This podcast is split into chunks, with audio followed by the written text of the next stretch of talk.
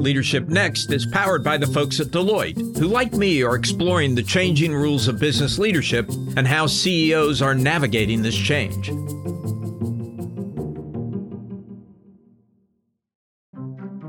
Welcome to Leadership Next, the podcast about the changing rules of business leadership. I'm Alan Murray. And I'm Michal Lev-Ram.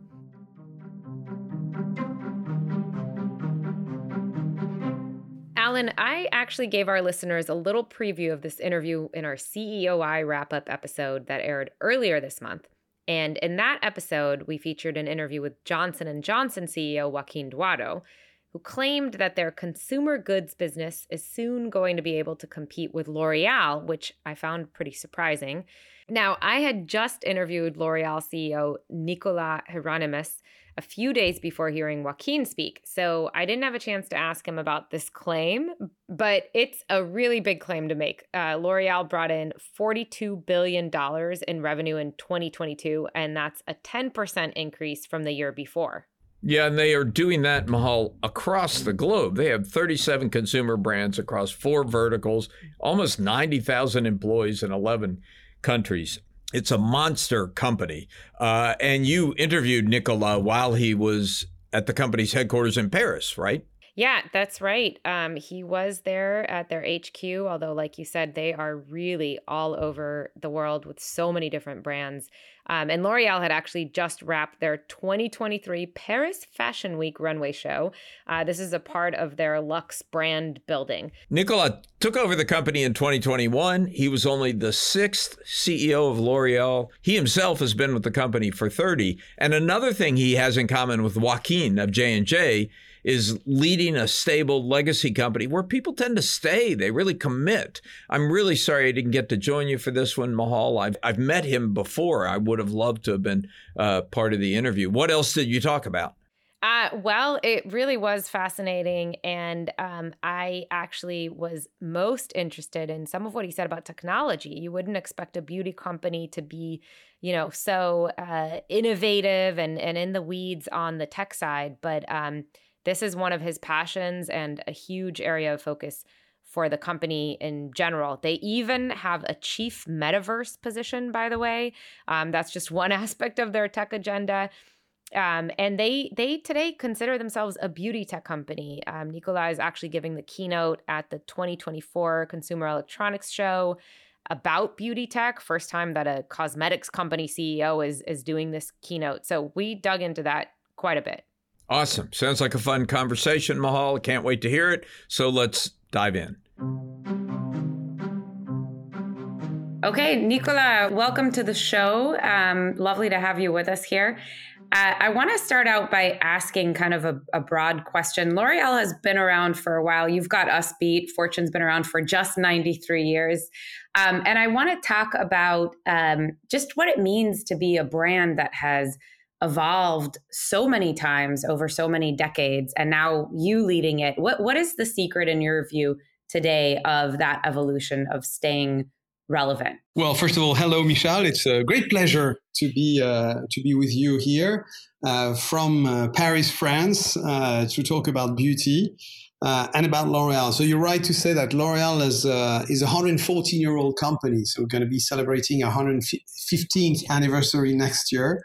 Uh, beauty is a uh, is an essential human need, and it's an ever growing industry. I mean, it's like this un- unattainable ideal uh, that everybody's uh, striving towards, and and we are here to create the the means to to achieve that uh, these objectives and dreams and and of course uh, the, this the proof of that is that the market's been growing since you know I've been at L'Oréal for 36 years now and it's I've, the only year when the market was negative was during COVID not because people didn't need beauty but because stores were closed and only those who were buying online that could do it. So it's a very dynamic market and it's the market we have uh, dedicated our entire company to. Uh, we only do beauty uh, but we do all of beauty at all price points uh, with like more than 36 uh, global brands. So that allows us to to offer beauty to all, or should I say beauty to each, because uh, people's aspirations that relates to beauty are very different. Uh, you were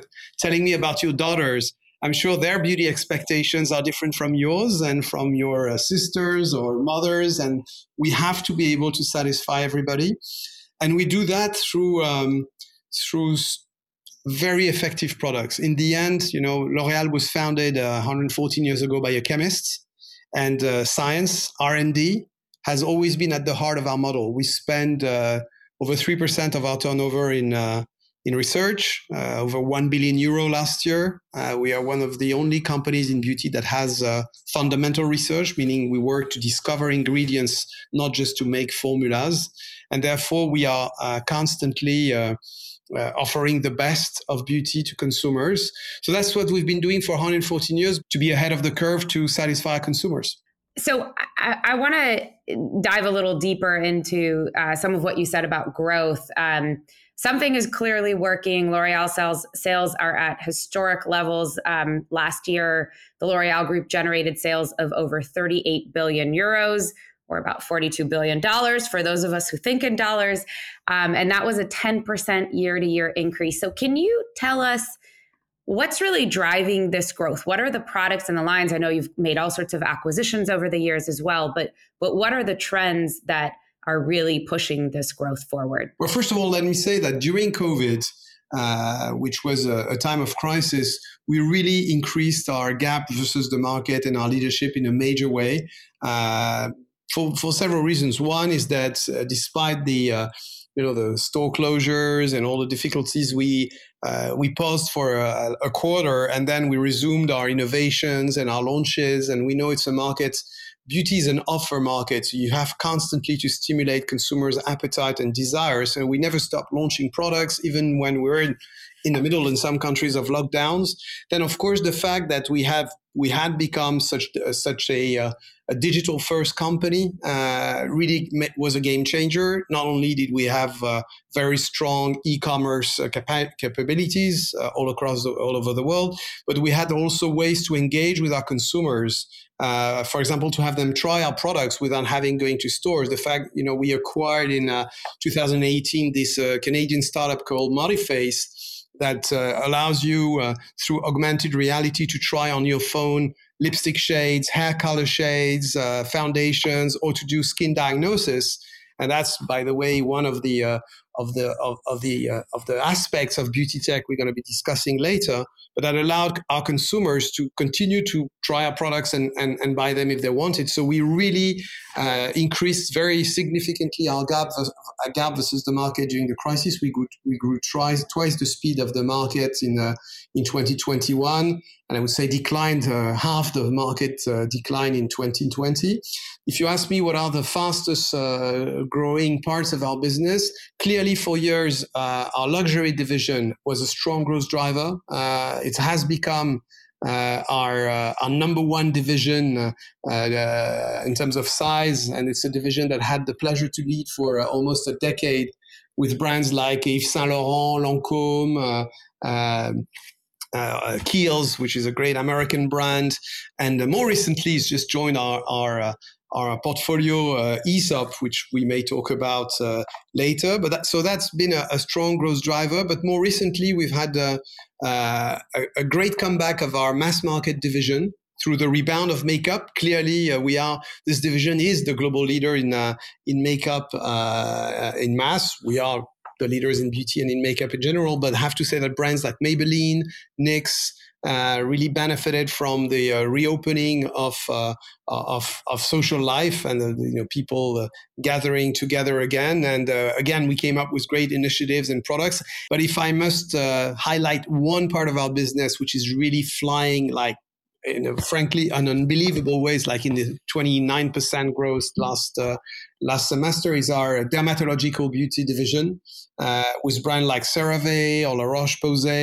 Uh, SkinCeuticals, and and this really uh, this this division is really going flying because because it was already pre-existing COVID, but health has become, uh, an, uh, you know, on the top of people's uh, preoccupation, and and having products that are both safe because prescribed by, do- by doctors and developed with doctors, very efficient, uh, and at affordable prices. In the case of CeraVe, uh, this, this, this has been an incredible business. I mean, CeraVe is a brand that uh, we acquired uh, five years ago. Uh, it was 150 million dollars, and now it's 1.5 billion dollars, uh, and it's a huge success all around the world. So this desire for safe, effective products has really propelled this uh, dermatological beauty division uh, on at the uh, in the leading seat of our uh, of our growth engines. You mentioned a, a few acquisitions there, including Aesop. Um, uh, what's what what would you characterize as as the L'Oreal kind of playbook for for M and A um, across the globe, especially as you look at the last few years? How do you evaluate these acquisition targets and decide to pull the trigger? First of all, I think there's a, an important fact that uh, you would be interested in is that out of the 37 global brands that we have today, uh, only uh, three uh, or actually two were created by L'Oreal. All the others were acquisitions across wow. our history. So L'Oreal, of course, which which has two. When I say three or two, it's because L'Oreal gave birth to L'Oreal Professional, which is the the hairdressing uh, brand, and L'Oréal Paris, which is the mass market brand. And the third one is Kérastase, which I'm sure you use considering your beautiful long hair. Uh, so these three brands were uh, were uh, first interview where somebody has mentioned my hair. Thank you. you're welcome. But so all the others were, acquisi- were acquisitions, and I think the pattern is more or less always the same. First of all we, we, we seek complementarity. So uh, either in terms of channel, product category, geography, price points. Um, we see growth. Of course, we try to acquire brands that are that are have a, that are growing, but that are still small enough, uh, or at least with a great international potential. Because then what we do is we globalize them. So typically, if I take CeraVe, if I take Kiehl's, and I could, if I take NYX, I have to take a few American brands. These are brands that we acquired when they were uh, already uh, pro- have proven success in their home markets. Uh, very complementary of our portfolio in terms of positioning, and then we grow, we uh, we roll them out, and we of course continue to push them in their local market, but we make them global successes. And every acquisition, because it's complementary, uh, gives us new ideas, new way of doing things. I remember when we acquired Urban Decay, uh, which is a, uh, or NYX, which are two, you know, indie American uh, makeup brands. They were launching products much faster to respond to trends that we were doing, and so we changed our ways of working to to replicate what they were doing. When we acquired Kiehl's, we discovered, I would say, a certain approach to retail uh, and to service to consumers, which we now apply in many brands. And I'm sure now we just made the acquisition of Aesop, which is a brand that's already a bit bigger than when we what we traditionally acquire, but that still has a huge potential. Not, I mean, it's only got four stores, four or five stores in China, which are, by the way, packed with consumers. Uh, and again, uh, Aesop is a very premium, luxurious uh, retail experience with products that are also uh, leveraging aromatherapy and, and essential oils. And I guess it will also uh, get us stronger on many of these aspects. I want to dive into the the tech piece because I think um, the way you've positioned the company and and how much you've leaned into this is is really fascinating. And I want to start by just first asking you about. Um, this announcement that you're going to be delivering a keynote at the Consumer Electronics Show. Um, I've been going to CES for quite a few years. I don't think they've ever had a beauty CEO come and speak. So tell me first a little bit about what it means to be a beauty tech company. What does that title even mean to you? First of all, I have to, I must tell you that I'm uh, both uh, very honored to me, uh, you know, to do the opening keynote of the CES. I have to say I'm uh, was uh, a bit under stress and pressure because it's a big show. So uh, I'm I like doing keynotes, but this one's is particularly important. So and as you said, it's the first time ever a beauty company CEO is is doing that speech. So so we are working very hard on making it worthwhile for the uh, for the audience. Uh, but I think it's uh, it's a real testament to our to our commitment to technology. you know, we we've of course we've been as I said, we're a science led uh, company. We're science driven, and science today, of course, is chemistry, it's biology, but it's, it's also technology.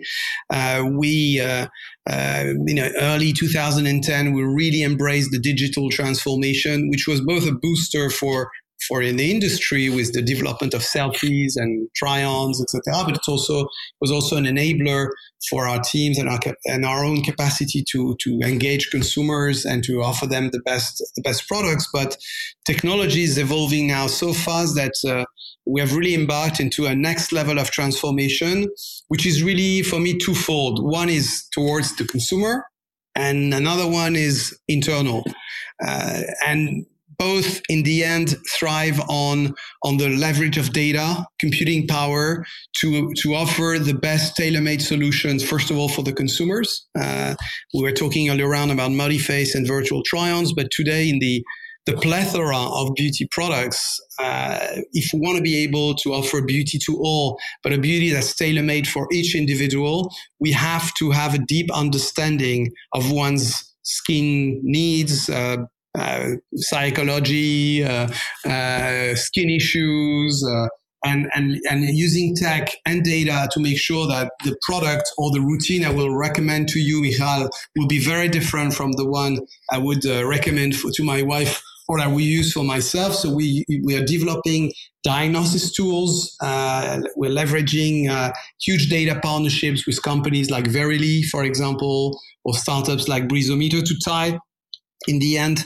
to to bridge the the to the, the dots between uh, you know your environment, your lifestyle, your skin, and your beauty objectives, and that's really a way to to increase the satisfaction of consumers. So that's one aspect of beauty tech, and uh, we've been show, showcasing many of these either diagnostic or application tools at CES for years now. And then there's the other part, of course, is the inter- internal part of beauty tech, which is using data to, uh, for example, empower our researchers to formulate faster. Uh, and that's where AI uh, is really uh, helping a lot. So we have our own, it's the combination of the human power of the human brain and of the, of the computing power of the machine with AI. And we see that our, both in research or in operations, supply chain efficiency, we are really uh, making strong progress in that direction. So it's it's really a, a huge financial commitment uh, for the company. Actually, we're we are spending in tech more than we do even in uh, in in pure R and D. It's over a billion euro, slightly more. Wow, that's a that's a, a really staggering statistic. Yeah, it's a big number, and it's of course they are very synergistic. So, uh, uh, so in the end, the uh, tech is the tech is the new uh, leg of, uh, of, of science for L'Oréal, and that's that's really uh, uh, the, the only challenge is to keep up with the pace of, of, of transformation of this of this technology industry, and that's why being at CES, where all happens and all the new uh, technologies are shown, is a is a is a is a great uh, is a great privilege and a great source of inspiration for us. Jason Girzadas, the CEO of Deloitte US, is the sponsor of this podcast and joins me today. Welcome, Jason. Thank you, Alan. It's great to be here. I have a sense, Jason, from conversations on Leadership Next and elsewhere, that business leaders today better understand the benefits of having a diverse set of voices at the management table. But what are some of the lessons you've learned through Deloitte's own DEI journey? Yeah, lots of lessons learned. I think we've certainly made progress. We feel like that's a function of a couple of things. Deloitte is very proud to have published twice a transparency report that sets forward long term expectations for the diversity of our workforce and how we hold ourselves accountable. That is meant to be, and I think has served to be, a role model stance for us to take and one that we encourage all businesses to replicate. The second is to get specific. In addition to transparency, the specific objectives around gender diversity, around Black and Hispanic Latinx, as well as other cohorts that we have really established not only a recruitment and retention, but also advancement goals for. And finally, adding to the mix how we intend to hold ourselves accountable for supplier diversity as well as longer term ambitions for us in this space. So, our experience is somewhat emblematic of what a lot of large organizations go through, but for us, the commitment and transparency as well as the specificity around cohorts has made a difference. And we've seen positive results in the last two years that we're hoping to build upon. Do we declare success? Absolutely not, but it's made all the difference for us. Jason, thanks for your perspective and thanks for sponsoring Leadership Next. Thank you.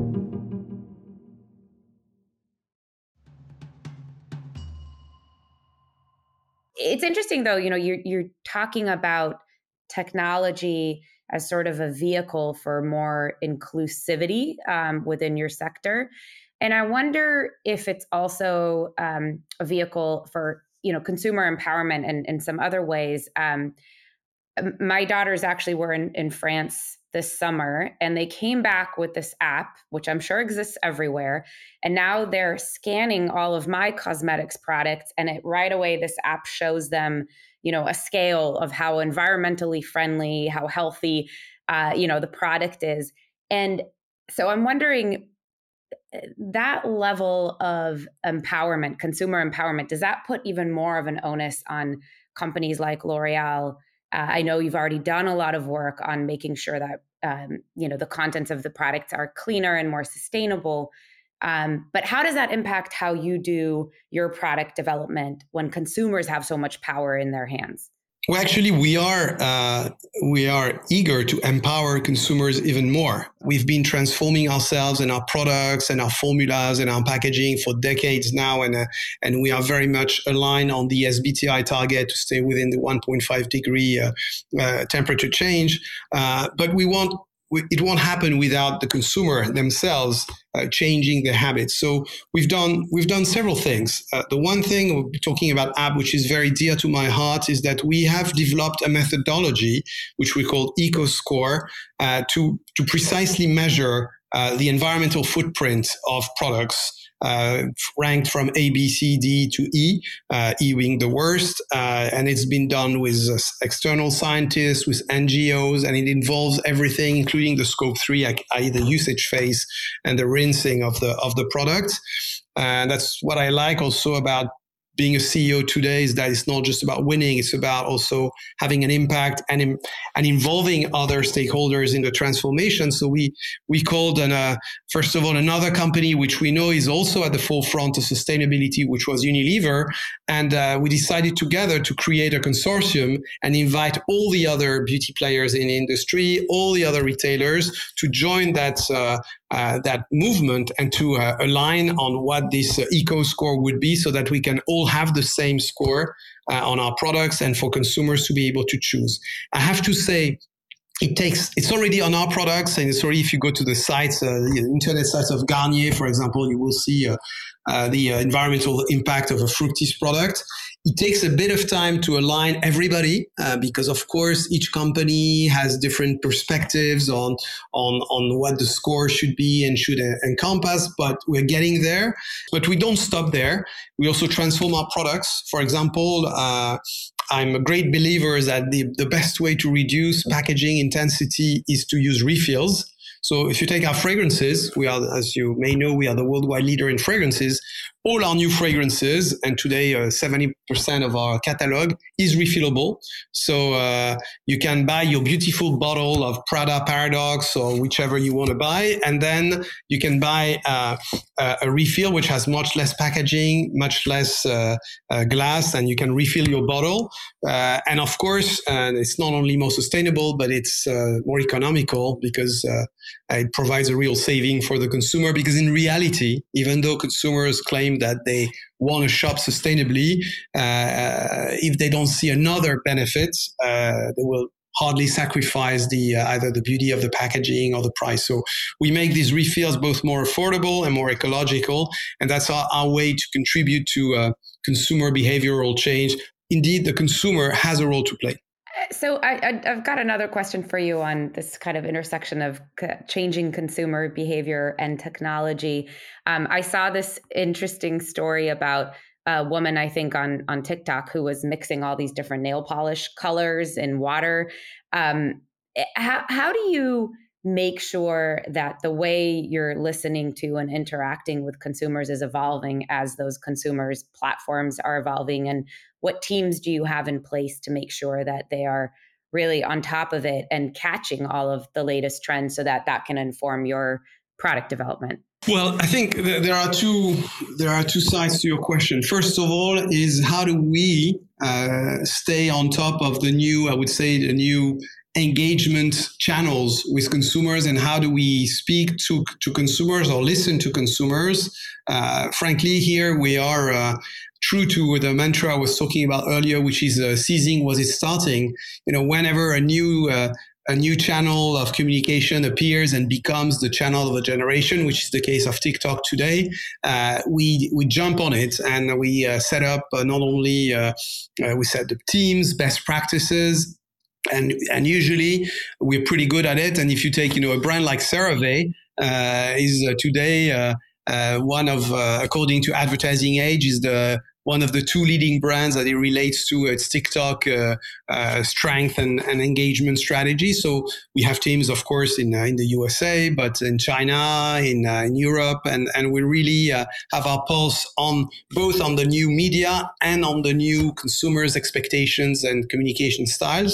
So that's that's very much in our DNA, and there are many many ideas that, that that spring from from what's happening on the social networks. You'll remember the contouring fashion uh, back a few years ago. It was just using existing products in a in a very creative way to have a, a very specific result, and that we follow, and it inspires it inspires our marketing teams and it inspires our, our labs. So uh, uh, the great thing is that now with with the social networks and even the you know ratings and reviews that we all look at when we choose a restaurant or hotel or a beauty product we have uh, you know instant real-time consumer loop. Uh, and by the way that's part of the tech that we have equipped our r&i with our r&d with is that whenever we launch a product we know instantly whether it's great uh, good uh, should be improved uh, what are the potential flaws and that allows our labs to immediately rework if necessary and, and come up with an even better formula. So it's fantastic you know as, uh, when i started you had to go in the street and ask consumers what they thought about your product. Now their feedback comes directly to you. So it's fantastic. I want to ask you about culture also, and there, there's such a rich history in L'Oreal of the the culture, the in office culture, um, the the power of the brand, and the history of the brand. Um, as you've um, you know made more of these forays uh, into tech, into moving so fast to develop product. And I know there's always been a deep science background in history there, but you know, agile development. Um, these are these are newer concepts. Um, and as the acquisition targets have been so global and the culture has expanded, how do you kind of keep uh, the DNA alive? How do you keep in focus what L'Oreal has been and what's worked for years and spread that through the company? Well, I think, uh, thank you for this question because, you know, I think in the end, uh, the real recipe of L'Oreal's success, we talked about science, about brands, about products, but the real recipes are people and our culture. And, uh, and it's, it's an incredible asset. And I have to say, you know, uh, having been uh, 36 years in in this company, I'm still amazed every day at the level of passion, commitment, creativity, um, interconnection of our teams, and our capacity from Shanghai to New York, Rio, or Paris to to to behave the same, to think the same, and to be fully aligned. So, uh, how do we keep this alive? And it's an even better and more important question at the time of uh, post-COVID remote working uh, trends. Uh, and and I think and that's something that's very very dear to my heart. So, how do we keep it alive? Uh, first of all.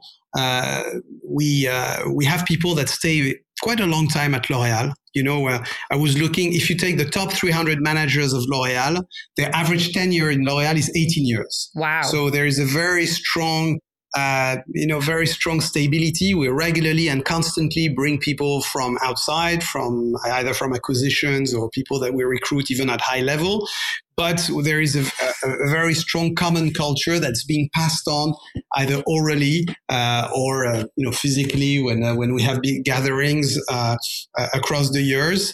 We communicate a lot, and I do communicate a lot. Uh, last year, I recorded I think I counted 35 videos to share uh, what was happening at the group level, the vision, the strategy, uh, uh, and that's that's that's bringing people together. Uh, very early on post COVID, we said uh, at L'Oreal, and I know at the time it was not so popular when you were hearing what's you know the the pitch from the uh, Silicon Valley uh, companies that uh, it was the end of of office work. We said, well, at L'Oreal, you have to be in the office three days a week.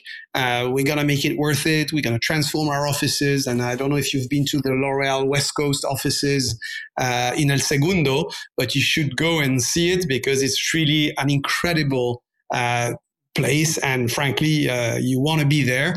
You want to spend some time there. So we want to keep people together. We believe in serendipity. And, uh, and so there is uh, and we, we we travel. We meet people. So it's a very oral company in the end. And people share the same passion. Thank you so much for joining us. It's been great hearing about everything that's going on at l'oreal appreciate it. Thank you very much michal. And uh, have a good day in, uh, in california Leadership Next is edited and produced by Alexis Haut. Our theme is by Jason Snell. Our executive producer is Megan Arnold. Leadership Next is a product of Fortune Media.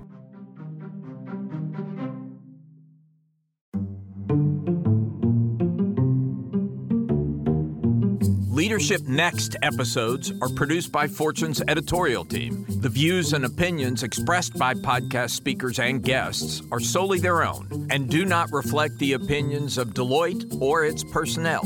Nor does Deloitte advocate or endorse any individuals or entities featured on the episodes.